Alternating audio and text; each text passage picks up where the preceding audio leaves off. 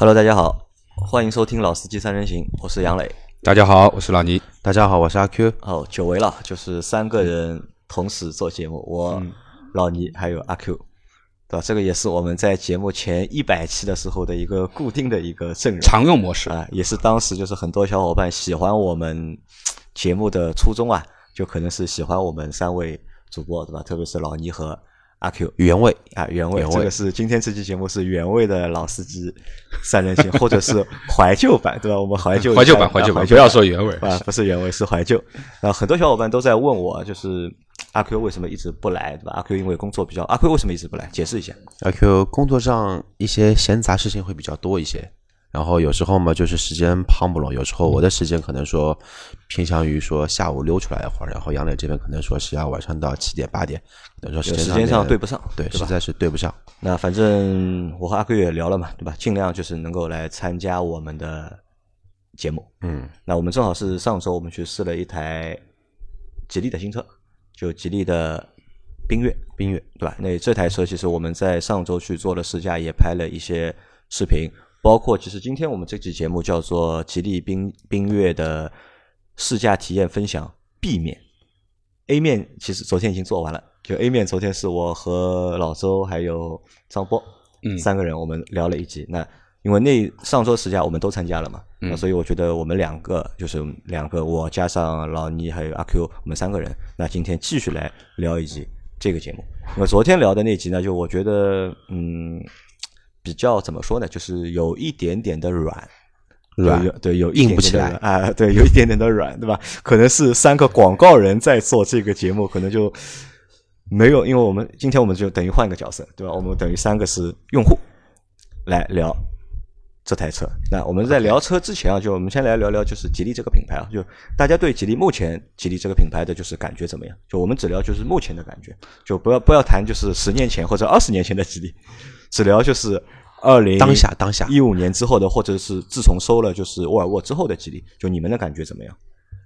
呃，我觉得对于吉利品牌而言，我觉得可能目前我认为它是自主品牌国产能力最强的，特别是技术背景背书最强的一个品牌了。那么当然。呃，老的不说了啊，呃，以前的国产车什么样，和现在国产车完全是天翻地覆的一个变化。那么，主要是我觉得它是一个上升通道的这样的一个在上升期对吧而且我认为还有很多上升上升的空间。因为从去从销量来看，因为去年整个二零一八年其实销量是退坡的嘛，很多厂都是销量都下出生了发生了下降嘛。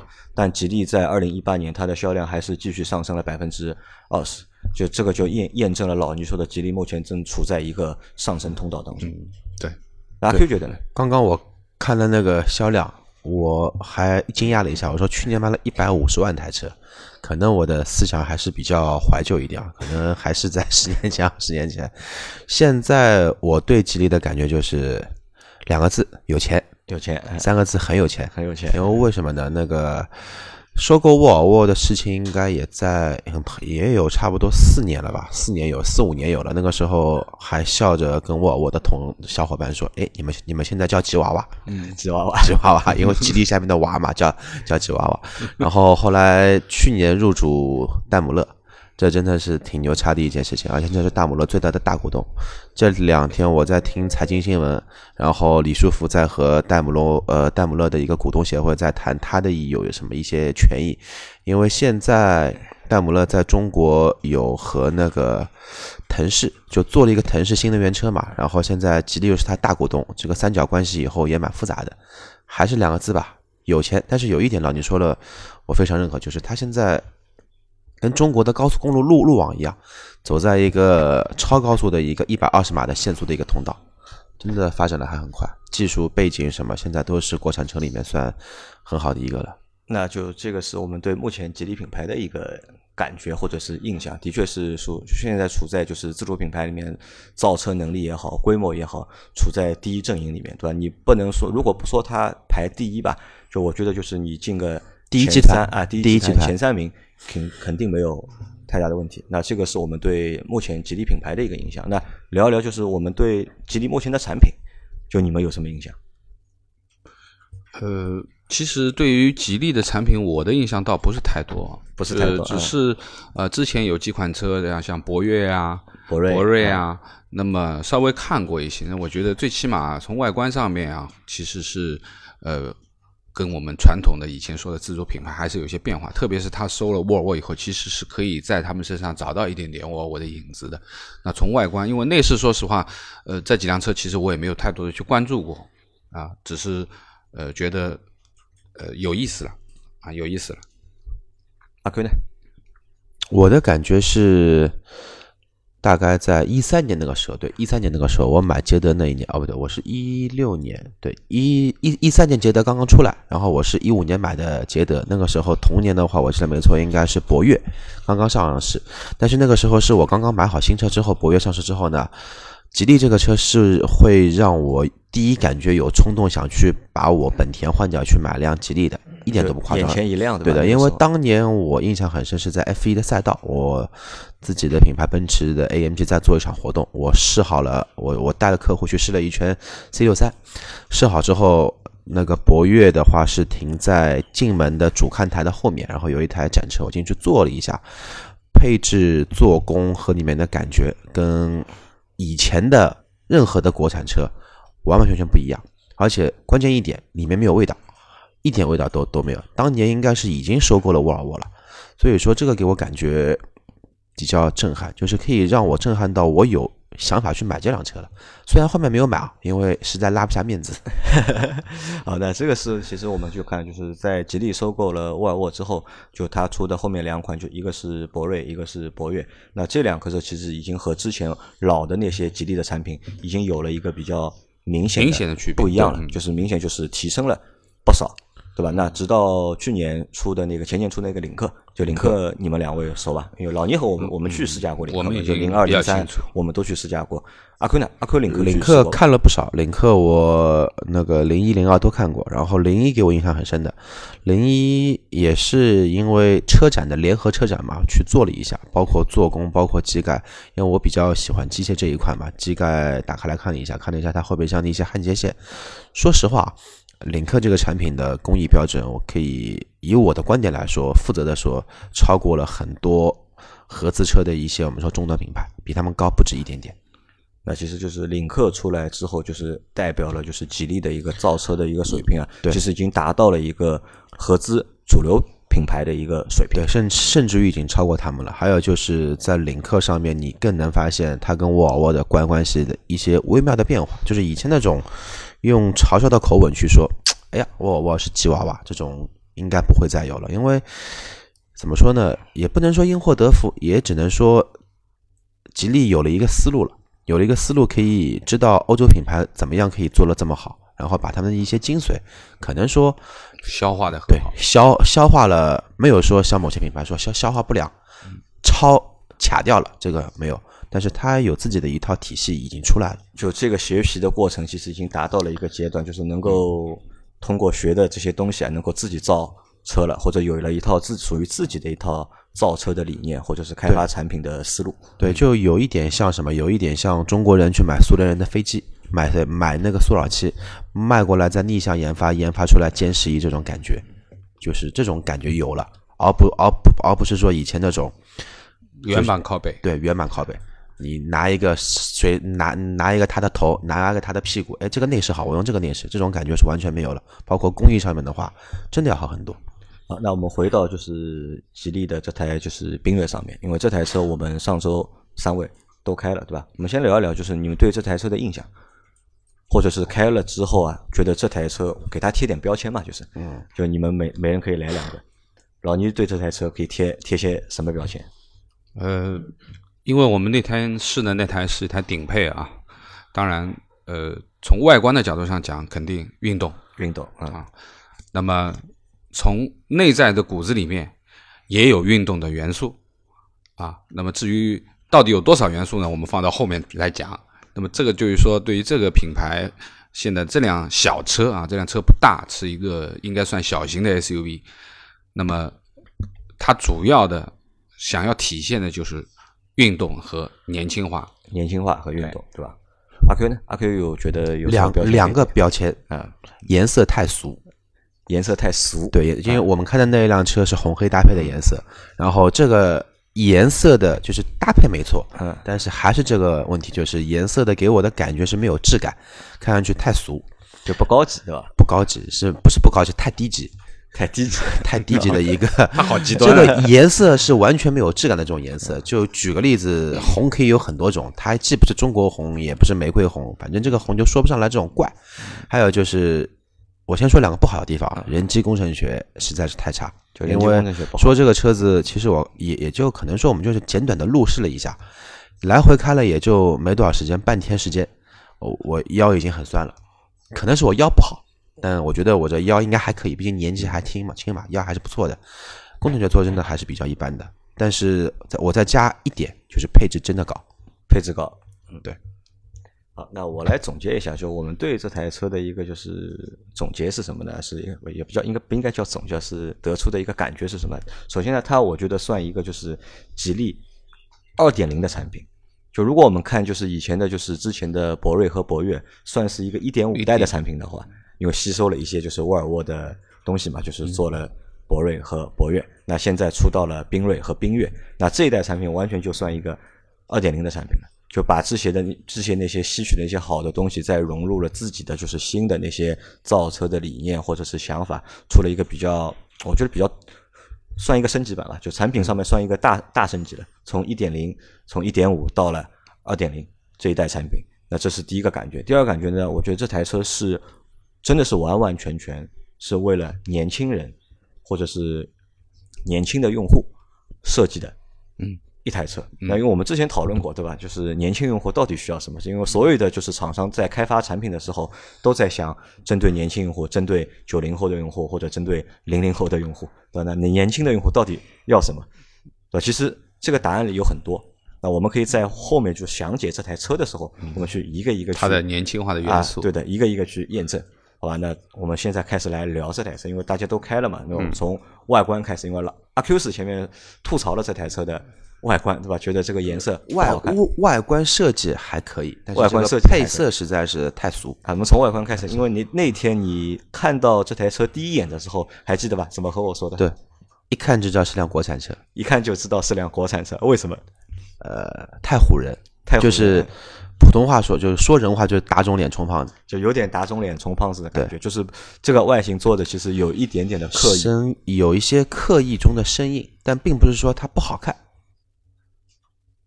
并不是不好看。我觉得刻意中的生硬并不是不好看，怎么去理解？就是说他可能说，因为年轻人嘛，比较喜欢运动，比较喜欢颜色比较鲜艳，比较喜欢高喜欢高高高科技的一些东西，呃，这个太粗调啊、太粗跳。然后呢，就是说，呃，还是这个问题，就配色。就这个出挑的有点违和，对吧？对，有就是我觉得这个级别的车型不应该有这么夸张的什么什么什么碳纤维的前唇啊，碳纤维的反光，虽然都是假的，还有四处排气，虽然没什么毛用，还有 WRC 的尾翼也更没毛用，但是就太夸张了一点。那可能这可能可能不可能是年轻人更喜欢这样的一个风格？可能我们年纪都大了，觉得这个东西看着有一点点的就是粗条或者有点点夸张。我觉得啊，可就是对于这台车而言啊，就是不要拿你这个专业的这个改装的眼光去评估它，因为你一眼就可以看出这个是什么，这个是什么。但是其实很多很多的普通的用户，其实嗯、很多的年轻人是希望自己的车有赛道的风格，对吧？那这个里面前面说的碳纤维的一些装饰啊、前唇啊，包括 WRC 的这个尾翼啊等等，包括它最最霸道的啊，因为我那天去杭州的路上正好碰到了一台这样的缤越，在我边上哗一下就过去了，然后我一看四个排气管，我也懵了一下，我还拍了一张照片。那我觉得这个最起码来说还是有能够抓眼球的地方的。对，其实这个也是抓住年年轻人的一个感觉，因为后来回去我做了一下功课，这个价位的小的 SUV，你不要说这个价位的，五十万以内、一百万以内有四根排气管的车子，我目前看了一下，原厂不带改装的就两就两款车，明锐好像有一台，就斯柯达有一台啊，呃，斯柯达那个是假的，假的啊，就是我们说真排气啊，一个就是那个吉利的，这个我我们看的那个小车子，还有个是大通 D 九零，它可以选装四个排排气管，好像就没了。没了，就就没了。AMG 这种不算，因为、嗯那个呃，我们长城卫也有啊，啊，长城卫，卫也是四出啊。对对对，我把它给忘了。啊，那我们看就在外观上面，就我觉得有几个点可以说的。第一个点呢，其实从这台车上我们很难看到什么呢？抄袭的影子，就嗯抄袭的影子比较少，就是比较少在做这台车外观设计上面，好像就是吉利有着自己的一套思路在做，有他自己的一套设计的语言在做这这台车。而且你看，就是这台车的外形的看上去的感觉和去看吉利其他车的感觉不太一样。呃，有点什么感觉？我觉得这台车呢，看看上去呢，更就是，就是你不能说它更有气质，就是可如果以前的车你觉得它土的话，对吧？这台车可能觉得更更和谐一点更城市一点，就有有这么的一个感觉在里面。我是不是可以这样理解啊？就是对于这台车而言，其实呃，目前呃，第一个就是这台车就像阿 Q 看上去说，哎，这是一辆正常的车，并不是说很多有一些自主品牌的时候造出来车感觉上就奇奇怪怪的，对吧？这是一种，那肯定它没有这种感觉。那么另外一点呢，我也在它身上找了一些元素，因为我相信就是说，现在主流车厂现在比较时髦的、流行的，比如说我们说悬浮式车顶啊等等这些元素啊，或者说后面说的像双腰线啊这些元素，其实它都有了。那应该说呢，就是说，呃，是一个潮流的产物啊。尺寸前面讲了，这个小型的 SUV 里面，现在其实前面我们也在讨论的这个这样尺寸的这个小型的 SUV 有哪几台嘛？其实大家半半熟熟都知道，销量好的也有，销量差的也也有。但是应该说，这辆车从一眼的感觉，或者说你呃仔细的去稍微去看一下的话，它还是没有什么特别的奇怪的地方的啊，不会让你一下子接受不了太突的地方哎没有太突地方没有。我就要说另外一个车，前几年前刚刚进中国的那个叫福特的那个叫什么翼博，那个时候就是我觉得这个车子好像、呃，比例不协调那个。这个不是比例不协调，这个是设计出来这个车子的人估计是小学没毕业，或者说脑子发育他不太好，不知道这个车子这个脸不知道从哪里搬过来的。OK，好吧，这是一块，就是在设计上面的，我觉得就是有了自己的一套设计的语言，而且出来的就是在一个就是及格线以上的一个水平。嗯，但是呢，就前面回到阿 Q 说的，就阿 Q 说的那些就是比较有违和的地方，可能是什么呢？就是过于用力过猛啊，对的，就是用力过猛，对吧？有了一点点什么，其实想做的极致一点，有但是我有我有。两个词可以去形容，一个是用力过猛，还有一个呢，其实这个车呢，其实多多少少还是有一点汽配城的风格，呃，有吧？不止有一点吧，啊，对吧？不止不止有一点，不止有一点。说实话，但后来我也考虑过，就后来后来我们两个也讨论过，我说这个车啊，可能就在上海，在一些大城市的话，嗯一线城市可能就是觉得它颜值高的用户不会太多，嗯但这个车如果去到三四线城市，特别是那些小孩子，对吧？十八九岁、二十岁出头小孩子，可能会特别会吃这个外观，嗯他会觉得这个外观特别酷，或者是特别的就是霸气，对因为或者特别的有意思。因为我跟杨柳算过这么一笔账，唯一的钱省了，碳纤维的天纸的钱省了，车顶的钱也省了，然后轮毂都不用改，轮毂十十八寸的十了，八寸的，最关键排气管也不用改了，至少省了八千，对吧？八千。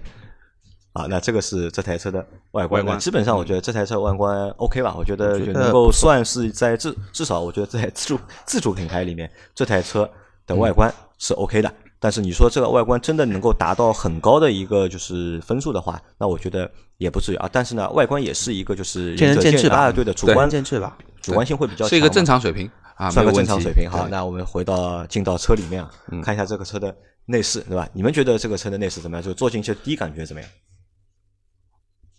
呃，我觉得就是说，呃，值这个价钱是这个价钱啊，对就是说我们。呃，其实我们看的时间，这辆车在我们手上时间也蛮长了啊，差不多有一周这样的时间。应该说，坐下去第一的感觉，你所看到的东西，其实还是啊，从工艺啊，从这方面看上去，还是初看没问题的。哎，也也也不错，也挺好看，包括拉丝的这个感觉，包括它还有氛围灯的这种感觉，还可以调颜色，对吧？可以黄、蓝、三个颜色红，好像是三个呃颜色，对黄蓝红啊，黄蓝红三个颜色可以调。那么应该说呢，初看是 OK 没问题，但是呢，呃呃，没有办法经得起一个细细的推敲和触碰吧。就是说，当你去摸它的时候，你才会发觉？对，很多地方是硬的，可以说大部分的地方它还是比较硬的啊，大部分地方还是比较硬。那么，应应该这样讲，就前排的位置啊，对于我这样的体型而言，我觉得呃没有太大的问题，可能呃调整的位置啊各方面也 OK 啊，方向盘的握感也不错，也挺好。那么内饰里面其实它也考虑了很多实用的这个这个这个考虑，包括呃我前面在说的就是。那天我跟阿 Q 在聊，我说边上的这个扶手啊，好像有点太大了，对吧？那么阿 Q 说这个另作他用，那我们就不谈了，对吧？另作他用可能很好用哦，年轻人喜欢啊，年轻人比较喜喜欢嘛，对。但是我觉得可能副驾驶可能稍微有点挡手，对吧？可能你要去拿这个中控下面的这个东西的时候，可能稍微有点要要绕过去的感觉。阿 Q 说这个人家喜欢嘛，那啊我理解一下，这个可能是我老了。阿 Q 呢？阿 Q 觉得这台车的内饰怎么样？这么说吧，内饰没有可以，就除掉座椅以外，就是仪表台这一块，我觉得操作便利性这这一块，我觉得值得再商榷一下。但是至少来说，从外观，什么搪塑的、硬塑的这种东西来说，我觉得没什么毛病，而且工艺的结合的程度还是不错的，不错，真的是不错的，可以达到。这这这个标准，我们不能说现在一一定说是自主，就只能说，呃，吉利的车跟大众的车放一起，哪怕跟奥迪的 A 三去比，做工上面是不会输，甚至于说比它有些地方略微要更加会好好一些，可以这么来说。但是你要说那个手感什么的话，我觉得都还不错，就是在于有一些菜单设置的一些便利性上面，可能说因为它。取消了太多的物件，这个是车机的问题，人机交互的问题。这个我们这个这个是我们就后面再来说。后面说那内饰这一块，我觉得还不错，特别是几个按钮，按钮的话还是不错的，就这种质感还是可以的。上面帮你弄一些银的这种，就阻尼的感觉对都比较舒适，对吧？对。那我觉得这台车的内饰，说实话呢，就是一般。就我说实话，这台车的内饰一般，因为我现在现在就是自主品牌的车的内饰啊，嗯，做的有发言权，做的一台比一台好，惊艳，或者是一台比一台。好看，但是都差不多。你呃，其实还不不一样，有点这个我觉得还不一样。为什么？就我们看自主品牌车的就是外观，其实外观的话，就是就是我觉得都不真的不是看头，看头是自主品牌车的内饰是一个看头。就每台新车出来，对吧？我们去看它的内饰，我不不管我们之前看到的魏也好，对吧？领克也好，包括这次看到的就是吉利的，就是缤越也好，就内饰我觉得都 OK。但是呢，很难让你达到就这至少这台车。不能让你达到一个惊艳的感觉呢？哪台车我觉得是惊艳的？所以我那天我在四 S 店拿车的时候，我拍了一张佳绩的照片，嗯，就我就拍了一张佳绩的照片的内饰照片发在我朋友圈里面，就无数点赞，就大家都在问哦，这个什么车？这个是什么车？这个内饰怎么看上去那么豪华？嗯，或者那么高级？对吧？当然那个车其实你摸起来还是硬的，但至至少在 一眼看上去，在布局在设计上面看上去哦，好高级。好有质感的感觉，那这个可能就这台车的内饰，我觉得是一般的。那这个可能也是什么呢？我觉得又是什又是什么？又是印证了一个，就是针对年轻用户。可能年轻用户啊，对车的内饰，它的要求可能是要就是科技感要强一点，对吧？颜色要要有撞色，对吧？其实我们也吐槽了嘛，它的那个仪表台的那个颜色其实是红颜色的，对吧？这个看着红颜色是很好看。但其实，在实际的就是使用过程当中，如果太阳大的话，好辣眼睛啊！啊，对，其实是会会反光的，其实会开起来会很累的。那可能只是在设计这台车的设计师在设计的初衷，可能只是会冲着就是，哎，他们觉得年轻人喜欢什么，对吧？他就来什么，可能忽略了就是实际的一个使用当中的这个东西到底实用不实用这个问题。那这个是内饰的感觉，那内饰感觉我觉得中规中矩吧，就是能够也算到就是及格线，嗯。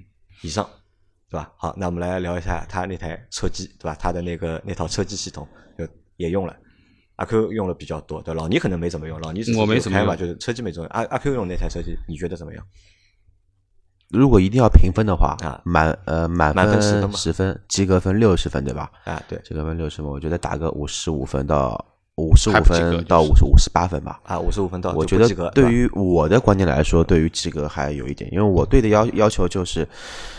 操作，比如说要调空调也好，调电加座也好，我觉得我按一下就够了。嗯。然后空调它有物理按键，但是你要去，比如说要开个蓝牙，或者说要进行一些快捷操作，这个真的是要有有很多的一个就是刺激菜单里面要去做选择。比如说我要调个氛围灯，我觉得氛围灯这个东西你没有，你不会去调，但你有了，嗯，相信我，你肯定会有有有空就去换个颜色。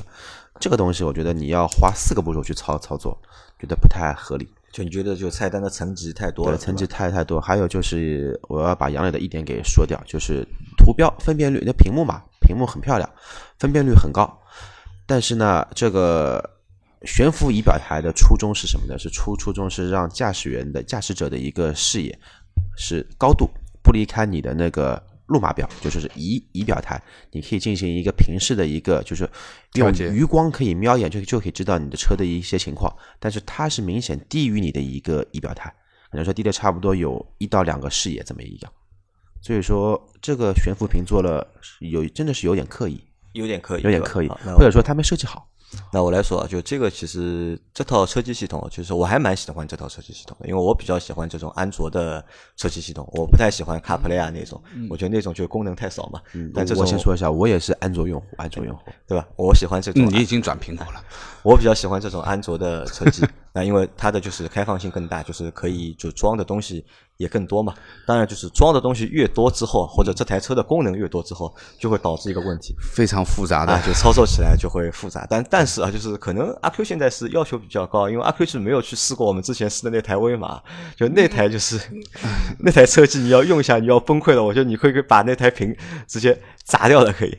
威马其其实这台车的就是车机，我觉得还还算 OK，但无非就是前面说到的有缺点，缺点在哪里？就缺点就是阿 Q 前面说的，一个是这个悬浮屏的这个位置高度上面，我觉得有点问题，对吧？至少是看的话是会比较累，特别是在看导航的时候，这是一个问题。二呢，就是这个屏其实我觉得用的太好，为什么？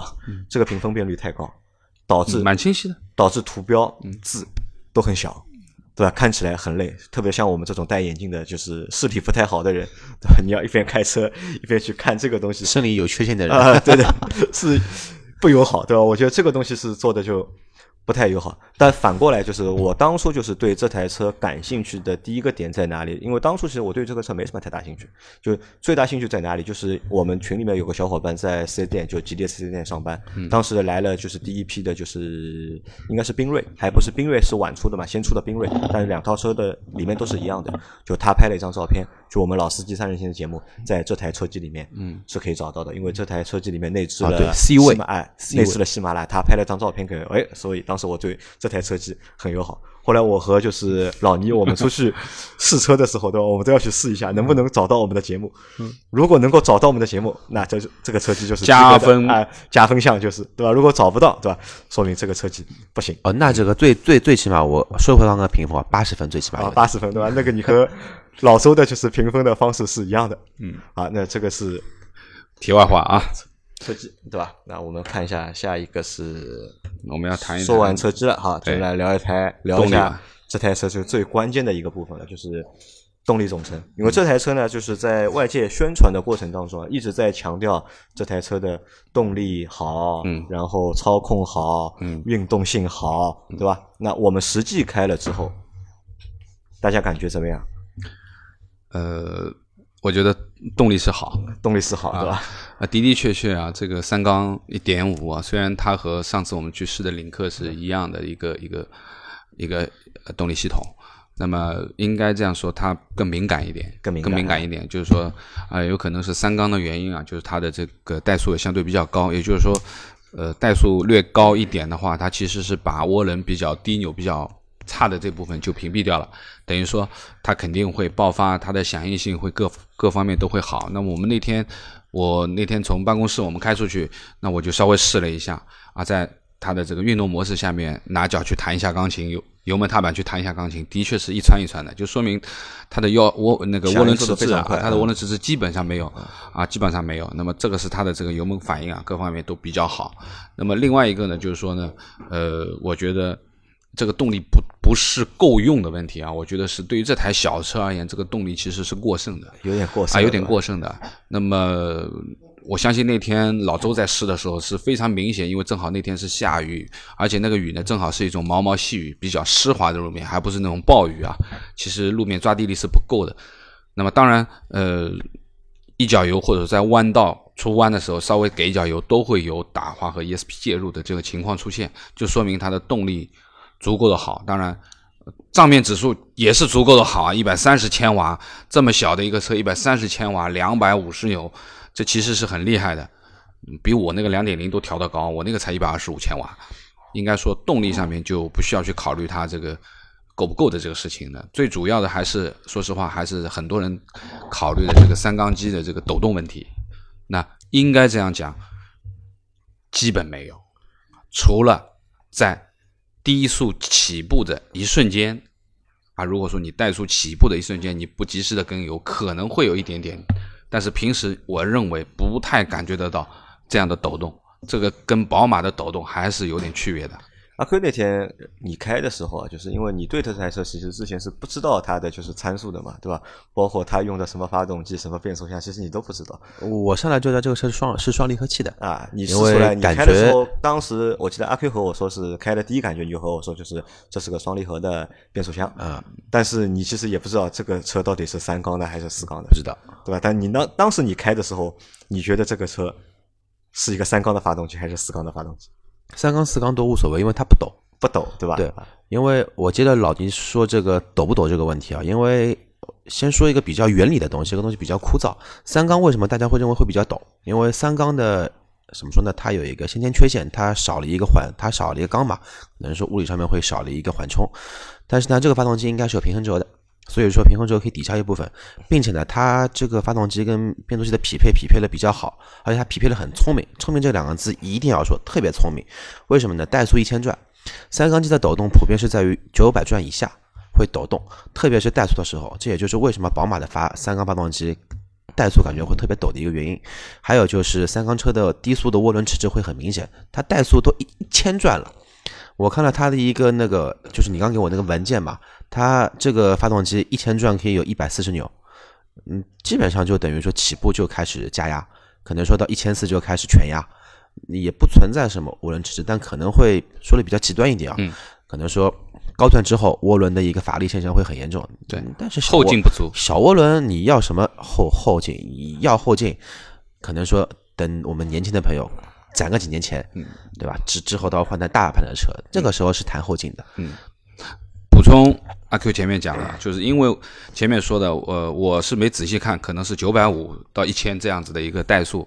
那么最主要的一个问题就是，这样的一个怠速啊，你不抖是 OK 的啦，但是可能会带来一个负面的东西，就是这辆车的油油耗耗不会低，因为它在怠速的时候油就是高转速的，对不对？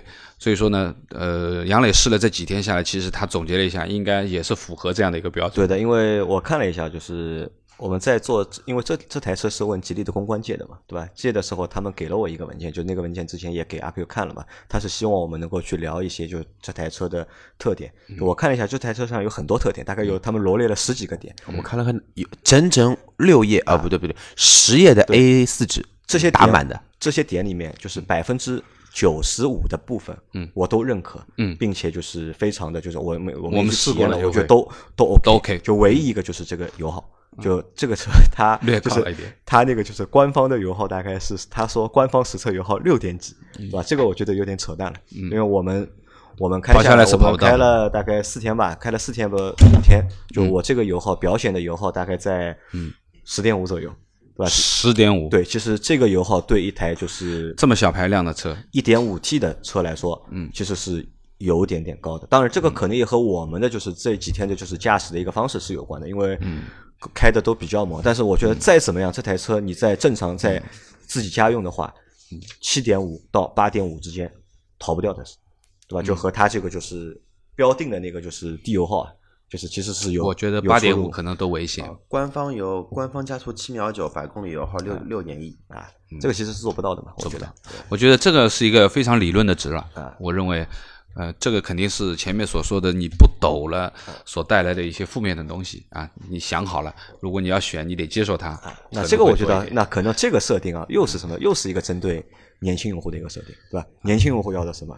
要的就是低脚下去，对吧？车能不能穿出去，对吧？直线你头段的加速，对吧？到底有没有有没有动力，或者有没有推背感？对吧？可年能年轻人注注重数据，数据，数据一定要好。而且呢，就是年轻人可能会对就是油耗这件事情，嗯，不太敏感不太敏感，对吧？我们可能会对油耗比较敏感。我不敏感，其实其实我对油耗也不敏感，就是老倪到到底对油耗，你对油耗敏感不敏感我其实也不敏感。啊？那为什么认为那么多十二升的油，十一二升市区的油耗我都能接受嘛。但是，还是说回它的排量嘛，最主要是这个排量并不大。如果说相对而言，这个油耗要达到十升左右，乃至于九升左右，其实是稍微偏高了一点。反过来说，这个问题我觉得要辩证的一下来说，就是其实我们在看油耗时候，很容易去看，就是看它是多大的排量的车，对吧？你是两点零的车还是三点零车去估这个排，但是我觉得这个还不科学。我们要看这台发动机的功率到底有多大，其实是油耗，尤其是这是一个热转换的一个我我我没有啊，呃，我没有去去对比过四缸一点五的和这个三缸一点五的，但是我肯肯定的讲，就四缸一点五的怠速肯定不会到这个高度，它一定是七百五到八百转之间这样子，这是一个合理的一个怠速，正正常的四缸车。那你同样而言，在同样一点五 T 的排量，同样的这样差不多上下的调教下面，那么这个一点五 T 如果是九百一千转的怠速，那这个油耗必然会超过四缸一点五的。对，那这是我们说我去推这件事情啊，呃，回头我们可以去仔细的去研究一下。这个问题又引申到谁了？又引申到长城了。长城的车油耗为什么高？其实也是这个问题，因为长城车重，因为它倒不是三缸的，因为长城车比较重，所以它那个起步啊，嗯，所以都都很累，所以会把怠速调的调高，比较高，对吧？这个也是长城油耗高的一个原因。可能这台车到后面就实际因为用了之后，我相信啊，这个油耗不会，至少不会低。一点五升的车子油耗再高也高不到哪里去，真的。不过我再说说说回来啊，反正以阿 Q 对动力的要求，这个车的动力完全完完全全绝对是足够了，比飞度肯定快，那而且比飞度不止快一点啊，点。那我觉得这台车的这个这个发动机或者这台这套动力总成是我目前开到过，目前所有的就我说了，现在只有一台就是一点五 T 的三缸的福克斯我没开过，一点零 T 我开过了，领克我也开过，对吧？我觉肯定得比领克猛。我觉得这台车就是大概可能是最激进的一台了。我不能说猛啊，我只能说这台车是动力感觉是最激进来的最直接最激进的甚至我觉得它的确是比领克零二的这个嗯。加速的感觉会更猛一是点。是，动力真的是不错，因为我昨天在昨天的节目，在我们的 A 面的节目里面，我还说了嘛，就是阿 Q 如果哪台车就杨磊说这台车动力好，其实不作数的，因为杨磊对动力没有要求，对吧？这个车能跑起来，杨磊都觉得动力好。但哪台车要阿 Q 觉得，哎，这个车动力力比较好那这个车我觉得真的是动力好了。以它的排量、它的动力、它的价位来说，光论动力啊嗯，我觉得绝对是首选的一个性性价比。首选性价比的一台车，首选性价比。好，那我们说完动力，来聊一聊悬挂，对吧？悬挂其实其实自主品牌啊，就是做悬挂这件事情啊，头蛮大的，对吧？至至少我们到看试了那么多自主品牌的车啊，就是没有几台车的悬挂我们觉得是 OK 的满意的对吧？除了之前试的那台领克，嗯对吧？悬挂我们觉得哎调的很舒服真的是嗯，就是蛮到位的，符合但其他车好像还没有。那老倪觉得这台车的悬挂怎么样？呃，我觉得就是这台车的悬挂是偏硬的啊，这一点我觉得可以大定性定在那里。那么硬呢，其实你要从几方面去考虑它。第一个就是说，它是一个我们称之为马力这么大的一台小车，又要强调所以说呢它要强调运动性能，那肯定它的路路感的反馈各方面其实是需要强烈一点的，就是它想给人营造出一种赛车的感觉，它需要悬挂硬一点。第二个呢，作为一款 SUV 的产品，其实悬挂硬一点的话，其实是可以抵掉它一些不安全的因素的，比如说一些过弯的这种侧倾啊，各方面，特别是它马力又这么大，如果说你悬挂调的太软的话，肯定会有一些安全性的考虑的啊因素。那呃，悬挂硬是肯定的。那么对于呃十万块钱价位来说，就是说前麦弗逊后扭力梁的这种悬挂结构，其实大家也见怪不怪了，这个是一个标配，很少有可以做到独立悬挂的啊。那么应该说呢，这个呃可以理解，这个硬呢的的确确在弹跳就是后轮这一块的东西会更明显，前轮还好一点。那么后轮呢，特别是去做过一些减速带或者过一些坑的时候，它的弹跳会非常的直接。但是呢，呃，这个直接呢，我要说回到之前的两两辆电车，那要比他们还是要好的，就说它还是符合一个正常车的一个标准啊，并没有太离谱。毕竟传统车企啊，这么多年的这个就是传统车企调教底盘的这个能力，肯定会比那些肯定要比新势力新兴势力做电动车人家要好。能力更强。对对对，那么应该说呢，这个是一个正常水平的一款车，一个正常水平。偏硬的一款，哎，阿 Q 呢？阿 Q 来说了，阿阿阿 Q 首先要我先问你一个观点，车，我先问一个问题啊，这台车如果你买回去的话，这台车避震你会改吧？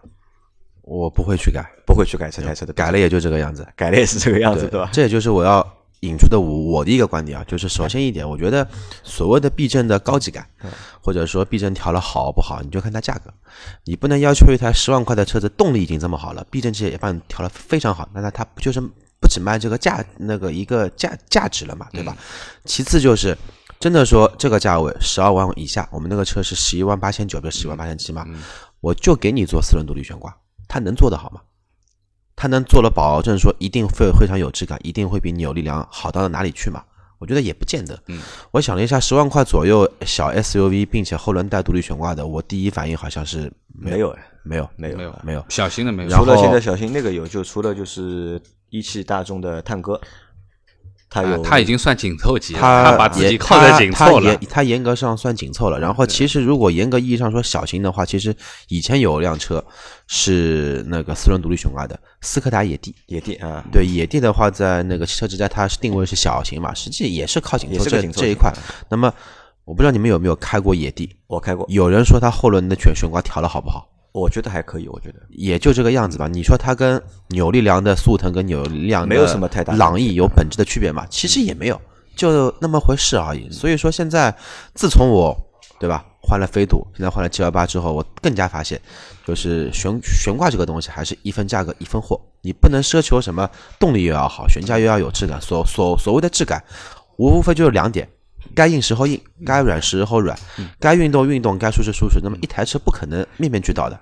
这个车的这个动力，这个恶心的配色和这么激进的，想着这个恶心配色，这么激，就是说这么科技感的一个那个内饰，就定位它是一台偏运动的车。因为呃，老杨你前面说它定位它偏硬，我觉得应该用偏运动比较合适一些。因为你们要知道，早十年前啊，不知道早十年，早五年前好了，嘉年华 ST 刚刚进中国。它标称零到一百加速六秒九，实际跑个七秒八已经很好了。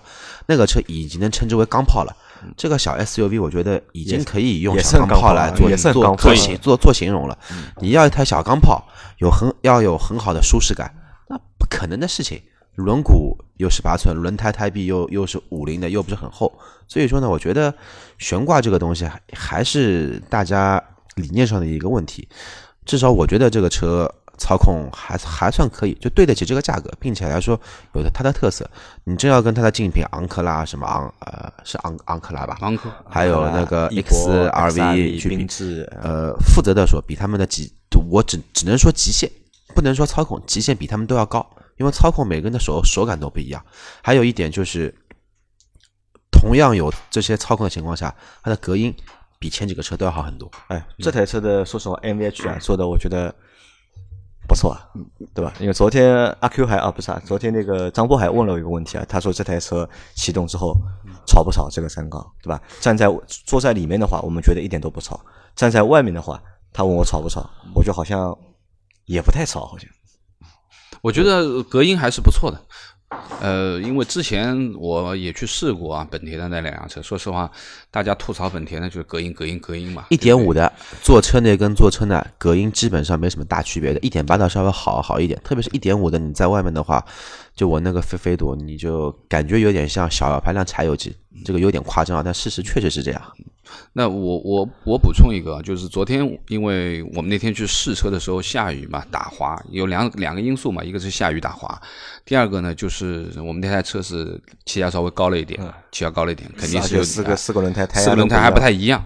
那么呃，我的感觉就是说，包括那天老周也在讲这个，就是关于这个轮胎，那我觉得这个轮胎其实是可以再宽一点的，它现在是一个二幺五的胎。那对于这么大的一个马力的小车而言，它现在这个二幺五的胎明显好像有点抓不住。对，至少二二五七。对吧？我觉得可能你买回去以后，你可能会再加宽一个等级啊，把把它降到呃加到二二五宽，那可能扁平比会再下来一点，可能会更符合运动的这个特性吧，对不对？那这样的话油耗又要上去了，对吧？呃，肯定会上去。年轻人不会在于油耗，年轻人只会在于我加了宽胎，我能提，我是不是能快零点三秒？你就像当年的 GTI 刚刚出来那个固特异的飞靴，这么烂的轮胎，原厂六点九，换换了一套别的品牌的轮胎，直接上六点三，我觉得这个车也很有可能，其实很有可能。其实它现在的这这双鞋还是不错的啊，就是马牌的 UC 六，其实也是一个综合性能还不错，一般般，家用不错，啊家用可以了，家用可以了嗯。但是呢，对于这个这个运动来说，略显弱了一点。其实厂家这个问题已经想到了，对吧？他其实帮你把那些就是改装的件都帮你做好了，对吧？你是完全可以把这些改装件的钱省下来，对吧？去换换一个四条轮好轮胎嗯对吧？好好，那这个是悬挂，就是这这台车的悬挂其实就差不多吧差不多那么回事，对吧？基本上也算一个及格水平吧。那么也是就我来说，也是针对年轻人，因为你可能开的第一台车，对吧？其实你对悬挂这个东西也没有太大的一个太多的概念，对吧？对到底软和硬，到底哪个舒服，哪个不舒服，可能你也没有一个明确的一个，因为每个人有的人喜欢硬嘛，有的人喜欢软，对吧？可能对第一台车的用户来说，我觉得这个是够了。好，那来下聊下一个，就是这这台车的安全对比较大的一个亮点主。动安全跟驾驶辅助，对这台车有一个比较大的亮点是，这个也是我在第一次看到这个价位的车上面配置了就是主动安全和驾驶辅助功能的，对吧？这个我们想一下，这台车顶配是十一万八千八，嗯，对吧？就带了就是 L 二级别的 L 驾 I 级别的，驾驶辅助，对吧？这个也是让我就是因为之前我们说过嘛，其实这套东西成本并不高，对，可能就两万块钱，甚至两万块钱都不要。两万块钱，十万块的车，两万块钱蛮多了，蛮多了，成本不高嘛，其实这个这套系统成本不高，其实没怎么高，但是但是配在这个车上面，嗯好高级啊，啊，好高级，一下子就觉得这个车一下子就和其他车啊 区分开来不一样了。就我觉得，那那天用了之后啊，就是主动刹车，来，你们体验到了吧？我没试足，我体验到，了，你体验到了，我体验到了。感觉怎么样？主动刹车分两种啊，一种是紧急情况，嗯。就是他自己跟车跟跟到一半，前面那辆车站住了。啊，插进来。我的正前方是一个施工工地，然后他突然之间踩了一脚刹刹车，这个我，但是呢，其实我已经踩刹车了，啊。但他帮我加他帮我加重了一脚，好，这个我不这个我不说，我觉得好像没什么大的槽点可以说，因为它要有一个预警嘛，然后正常跟车过程中碰到别人加塞。就碰到别人要插队，这个的感觉我可以，反正我开过这么多车里面是做的最好的一个，就它的一个碰到加塞的处理的一个制动是很柔和的，不会像一下子帮你杀死不，会像早期的，哪怕是现在的一些我们说比较好的一些品牌，BBA 里面的也好，哪怕再好的品牌，呃，感觉很生硬。所以说，我觉得不是说硬件好一定能好，还是是不是根据中国的国情能调教，这点我就非常欣赏吉利这做了一点。呃，沃尔沃这套东西很很成熟，真的很成熟，但是沃尔沃它本身做的并不是这么的柔性，它还是很生硬的。但是吉利怎么说呢？工程师还是有一些改脑进了一些对，还是有还是有脑子的。不好的地方我做一下升级，符合中国人的开车习惯，这样你也不会对吧？说了难难听一点，跟女朋友跟老婆回报功课，回到一半，突然之间一个刹车。但当然啊，这个是开玩笑，嗯，开车不能玩玩玩手机嘛。但这个做的真的不错。这个是我印象最深的还是不错的，对。那那天就试了，就是自动跟车，就是 ACC 的，再加那个哎车道所有所有品牌都是一卵炮，都是一卵炮，都是一卵炮。其实包括这台车，其实也是同样的问题，对对吧？因为我觉得就是这套东西，L 二这套东西，如果真的放在实际的生活当中用的话，我觉得可能只有在一个场景下面可能是 OK 的，高速上面，对吧？在一些就是比较好的高速路，就是地上线划的比较清楚的，那可能用起来会比较轻松，觉得这个东西是有用的。如果在一般的道路去使用这套东西的话，我觉得还比较累，对吧？老是会车会和你抢方向盘，嗯，那这个东西我觉得也打破了我的一个幻想，因为我之前说嘛，就如果我再换车的话，我一定要去换一台带就是驾驶辅助功能的车。有 ACC 就够了。啊，对的，现在其实没必要 L 二，就是这个驾驶辅助不到 L 四级别的，我觉得以下其实没本质的大的用。我觉得这个只能什么呢？只能就偶尔玩一下，对吧？就是只能就是哪个朋友他车上没这个功能，对吧？坐到你车上来，对吧？你给他秀一下，那展示一下万这个车。万一秀的时候突突然之间他碰了，那你选好路段，你选一个就是很安全的路段，很很合适的场景去秀一下，对吧？显示一下你这个车的一个高级感。我觉得就是对于自动辅助的这部分啊，主动安全，我觉得呃有总比没有好，这跟气囊一样啊，最好别用到，用到了就可能麻烦大。另外一个呢，对于驾驶辅助这一块东西，老倪一直是保持意见啊，就是说，我觉得呃人肯定还是目前还是要比机器聪明一点的啊，特别是你会知道我有多大的力气去去做这件事情，比如说你控制这个车速的能力啊，你自己脚下的分寸，但是机器可能就比较。简单粗暴一点了，有或者没有，很难去揣摩很多呃这方面的这个这个大小吧。就是说，你去衡量它的这个。之前杨磊一直说我买一辆车一定要这样这样这样，一定要安全辅助等等。其实说实话，实用性并不大。在我们现在的这个国家的这个路况的情况下面。呃，可用的地方很少。我觉得这个还不单单是路况，真的是包括驾驶习惯。嗯，我们先不说习惯和路况，我们这个先要寄托在我们伟大的路政上面，对吧？该划的线把它划划好，不要这个线今天划了是实线，明天把它变虚线了，变明天把它变虚线，后天一看又变实线了，那电脑再厉害，它也识别不了。OK，好，那这一块就是。Pass 掉了，不多说了。来，最后来讨论讨论，就是前面阿 Q 吐槽人机工最多的一个问题，对吧？人体人人人体工程，对吧？人体工程学好。那么阿 Q 前面讲了，就是他觉得他做了开了一会儿就觉得腰不行了。那我倒没这个感觉。那对于他的这个整个的座椅这一块东西，我觉得呃还是比较软的。啊，它又不像前面所说的运动了，对吧？运动的话，应该说你的座椅其实应该是比较硬的。它的侧翼很漂亮，啊它的侧翼其实也不错啊，屁股底下也好啊，它其实还是蛮高的。它其实是有这种想往运动座椅的这个方面去靠，但是它的材质上面其实是比较软的。应该说呢，从舒服的角度上是可以的，但是从运动的角度上，如果说一些极端极限的情况的话，其实是很难抓住你的身体的。那这个是。呃，其实有一点点和他原来想表达的运动基因背道而驰，成本问题嘛，对吧？如果把领克零二那套座椅搬过来的话，呃，我觉得合合适了啊，对对对，那这个是就是说你看到的东西是一个非常运动的一个座椅啊，它的侧翼各方面都 OK，但是你坐上去其实挺软的。那从乘坐的角度上讲，其实是友好的，但是从驾驶的角度上讲，其实有点抓不住你，对不对？那么这是前座部分的东西，那后座的话呢，嗯。那软就带来了好处了，啊，就是坐的相对比较舒服，而且我我跟杨磊说，我会说，哎，他这个车子的后背的角度还是不错的，就是你靠在里面还是后背角度能调吗？不能不能调，不能调对吧？但是它这个角度是不像很多现在很多的车发觉就是后背角度太直，啊，你坐的会比较累一点。啊，其实它是有点点躺的这个姿势，但是有一个有一个点就是说，它整个的后座其实是非常低的，它偏低。啊，有可能是为了头部要去偷一些空间吧，啊，不要顶头了，他可能把座位设的比较低，但是有好处也有坏处。前面说的很舒服，慵懒的姿势你可以去做，对不对？而且坐垫也足够软，但是你如果坐的这么低的座位的话，你会发现你的窗线非常的高，就是说你感觉你的。窗户是在你肩膀往上一点点的位置，就是你的这个开阳感就没有了，这个感觉就出来了。Super Star 带带个遮阳帘，你以为你是明是明星嘛？对，但是这种感觉其实是比较压抑的。我认为就是说，呃，特别是对于它这台顶配的车，它是一个全黑的天棚啊，顶棚是全黑的，那么窗户又在很高的位置，又不太大，对吧？当然它没有呃那个 C S 下那么那么夸张，那么。呃，其实是不太舒服，不太舒服，就是有一点点小的约束啊，或者说是压迫感。那么好处是什么呢？就是又要说到它前座的座椅的后背了。那很多的座椅后背其实都是有一块硬塑料的嘛，对不对？但是这辆车是整个后背都是软性材质，就是说当你去葛优躺的时候，你两个脚顶住前面的后座啊，就是我们说的前座位的后板的时候，其实你的脚也不会被硌到你的膝盖。这这个呢，我觉得还可以。正好这辆车前排也没有腰托嘛，正好可以来个人工腰托，人工腰托腰托。他这个想象力丰富啊！来，阿 Q 说，阿 Q 你觉得阿 Q 要吐槽，让你觉得最不满意的点在哪里？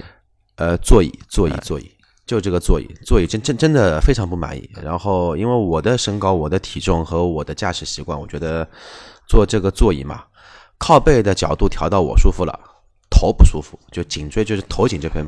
不舒服，我肯定还要再往后再靠一点。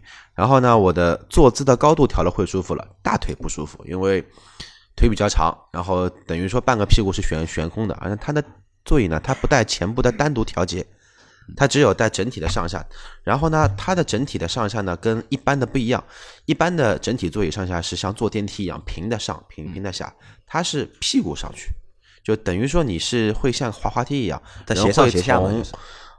呃，座椅上面滑下去这种感觉，那么我开车我脚要踩油门的呀，那么怎么办？我如果说脚调直了，调到我舒服的，那么我手就够不到方向盘了，我靠背再怎么调也是没用的。觉得人机这呃人体这一块就是它那个方向盘的这个调整范围其实范围比较小，范围比较小啊，特别虽然说前后是四项的，对吧？但是幅度比较小，但是幅度都比较啊，小，幅度比较小。这可能和这个车的就是尺寸也有关，因为车相对就是前座驾驶位的位置也比较小。我们那天也说了嘛这个好，像它那个中还行还行，扶手箱那一块其实还是做的过宽嘛，就是你硌脚的话，其实还不是算太舒服。还有就是什么呢？就是老倪刚刚其实忘了，也是他首先发现的一个，就是摇窗机的位置设计的很靠后面，就有点像开了一个两门车一样，就是摇摇窗机，你手要到后面去。就刻意的要往后放一下，比较就是说你自然的这个位置的话，你是够不到你的腰那酸肌。这一点我倒反驳了，因为那天我这个其实是我最早提出来的嘛，嗯我觉得他就是开窗这个位置啊做的过后了。那后来呢，就是其实我后来想过了，这是一个什么问题？这其实是一个习惯问题。如果你习惯它在后面的话，你就自然而然会往手往后放。如果你习惯在前面，就手会往前放。因为我的那台车嗯就是位置是靠前的嘛，所以我这台车开了三天之后，换回去了嘛，换了我我之前在开我自己那台车，哎，我就开窗的时候我就摁错了，我就老是摁错，我就是要摁前面窗，我去摁到后面那个窗，这个可能和习惯有关，谈不上就是好或者坏，但是呢，就是有一点是承认的是什么，就是阿 Q 说的一点，这台车其实开的时间长啊会累，就可能和就是什么疲劳度来的会比较对的，，因为我这台车，我那因为上周一直在开这台车嘛，就这台车的动力啊，就让我觉得就是你要驾驭它，啊，对，蛮爽的，或者是蛮舒服的神经可能会当时我就对，当时我就考虑过一个问题，什么问题？就是这台车还掉之后，我要去开回我那台宝骏七三零的话，我那台车是完全没有动力的，对吧？再加上一个 AMT 的一个变速箱，好对吧？嗯，怎么开怎么不舒服的一台车，对我我想换回去之后，是不是我下个星期就要把车卖掉了？对吧？这个这个礼拜约了来卖车吧。但是 我回到宝骏七三零之后，嗯就是我觉得就是明显什么，就两个点不一样，完全两个点不一样，就是动力完全无法比，就是那、我那台宝骏动力就是垃圾，嗯，但是坐着的舒服的感觉，嗯，就是乘坐的这个舒适感，嗯，就是完全要比那台车那好很多。要好很多。就我们可以想象，就是其实开车的这个过程当中，就是坐的舒服，可能也是一件非常重要的事情。特别是我们要开长途，如果你要开三四个小时的话，如果这个车让你坐的很累，对吧？你开个半小时你就觉得腰酸背疼的话，这个也不行。那反过来，我又想了一个问题，什么呢？那这个可能又和什么有关？又和这台车的一个驾驶风格有关，对吧？这是一台很激进的车，对吧？很激进，强调动力的车，所以你这个坐姿啊，激进的车它不允许你激进的车对于座椅的要求更加高了，对吧？该硬的地方硬，该软的地方软，该拖的地地方拖。这个你说只是一个包裹性嘛，但是会把就是舒适性这个东西就忽略了嘛。就两头你要么运动的话，你肯定舒适性，我觉得不就会差一点。我我觉得我觉得这个倒不完全，我觉得不完全，嗯，比较我觉得就是前面讲的关于这个呃动力的走向，就是说你是偏运动还是偏舒适，其实这是二者取取其一的，就很难去平衡。特别是，啊、到不了一定价位和高端的价格，你用不了动态悬挂的话，那你是没有办法去选择软和硬的。但是从座位的舒服程度，其实是有选择性的。我觉得就是说，你一个运动的一个小钢炮，你就是应该有一套非常符合它的运动座位，对吧？就能够抓得住你。而且呢，说实话，这样去玩车的人，他要考虑的舒适，其实是在开的过程中的舒适，而不是坐的过程当中的舒适因。为我们说的是人体工程学，对对对是这个座椅是不是舒服？对，好，那这算一个硬伤，对吧？算一个问题，对吧？买回来如果阿 Q 买这个车的话，估计座椅要换掉了呀，阿 Q 应该不会买这个车，啊不会买这个阿车 Q 过了要这个速度的年龄了，已经不再年轻了，不对吧？再年轻了，不再啊，那最后啊，就是这台车就整体的一个从外观啊到驾驶的一个感觉，我们都聊了嘛。那最后聊一聊什么呢？聊一聊就是你们觉得这个车在同级别里面它的竞争力强不强，或者它的竞争力在哪里？我觉得挺强的。挺强的，嗯，就是就自主品牌而言啊，就是这样的一台车啊，就能称之为钢炮的车，其实本身就很少，何况是在这个尺寸里面。那么应该说，我们现在在看到的这个尺寸的这些小型的 SUV，同价位段的可能偏高一点点，合资的可能会比它贵个两三万，或者说是更高一点。应该说都没有它这么好的动力响应的能力，这个是它觉得比较在突出的。在产品力方面，在产品力方面，就是自主品牌的同价就同级别的车，基本上都比不过它。嗯对现在就是小的 SUV 卖的好的，其实就国内就几台嘛，就是自主品牌，一台是宝骏的五幺零，对吧？那因为那个车就五万多嘛，太便宜了哎太便宜了，而且就就不能去和它去比。还有一台就是长安的 CS 三五，就销量比它高，嗯，但是我对比了一下配置啊和就是各方面，其实都比不过它。但如果去和合资品牌去比的话，就是如果和合资品牌比，它比较直接的一个对手，我觉得有几台车，一台是那个缤智嗯。双田。和嗯 XRV，、对吧？对这两台车算一个就是比较直接小型 SUV 里面主流的。竞争对手，对吧？如果你真的要往上够一够的话，可能如果要去和探戈去比一比的话，嗯。其实也能比，但但如果和合资品牌去比的话，我就觉得就有哪个点会比较吃亏啊？就是品牌上面，就品牌的就是溢价上面嗯就比较从配置上，我认为是完胜的啊，啊就是你配置我觉得达到这个啊标准的这个配置，带着主动安全和辅驾驶辅助功能，包括车内氛围、什么运动这些元素，其实都是完胜的。嗯最主要的还是品牌力相对弱一点，就是大家认不认前面的那个 logo，这个我觉得还是一个主要的问题那。这好又回到我要收尾了，嗯就又回到这个车的一个定位了，又是针对一个年轻人的车。就在我在昨天的节目里面，我们谈过一个问题啊，就可能我们这代人对吉利这个印象已经固化了，已经对我们不会吉利 觉得吉利是一个就是至少在目前就不会把吉利觉得是一个非常好的一个品牌，或者觉得吉利是一个非常高级的品牌。但是很多年轻的用户，你之前不懂车，你也没有开过车，对吧？你的第一台车选一台这个车，可能就会不会去考虑品牌印象，嗯，这一个点，对吧？这可能也是吉利要做新车二点零之后，对吧？从年轻的用户开始，这其实也是啊，重新培养嘛。因为其实我觉得很正常，就不同的品牌、不同年龄段的人对它的印象都不一样，甚至在不同、不停、不同的就是国家或者在不同的就是地区，大家对不同品牌感觉都是不一样的。那对吉利来说，它的有了一次就是可以重新再开始的一次机会，对吧？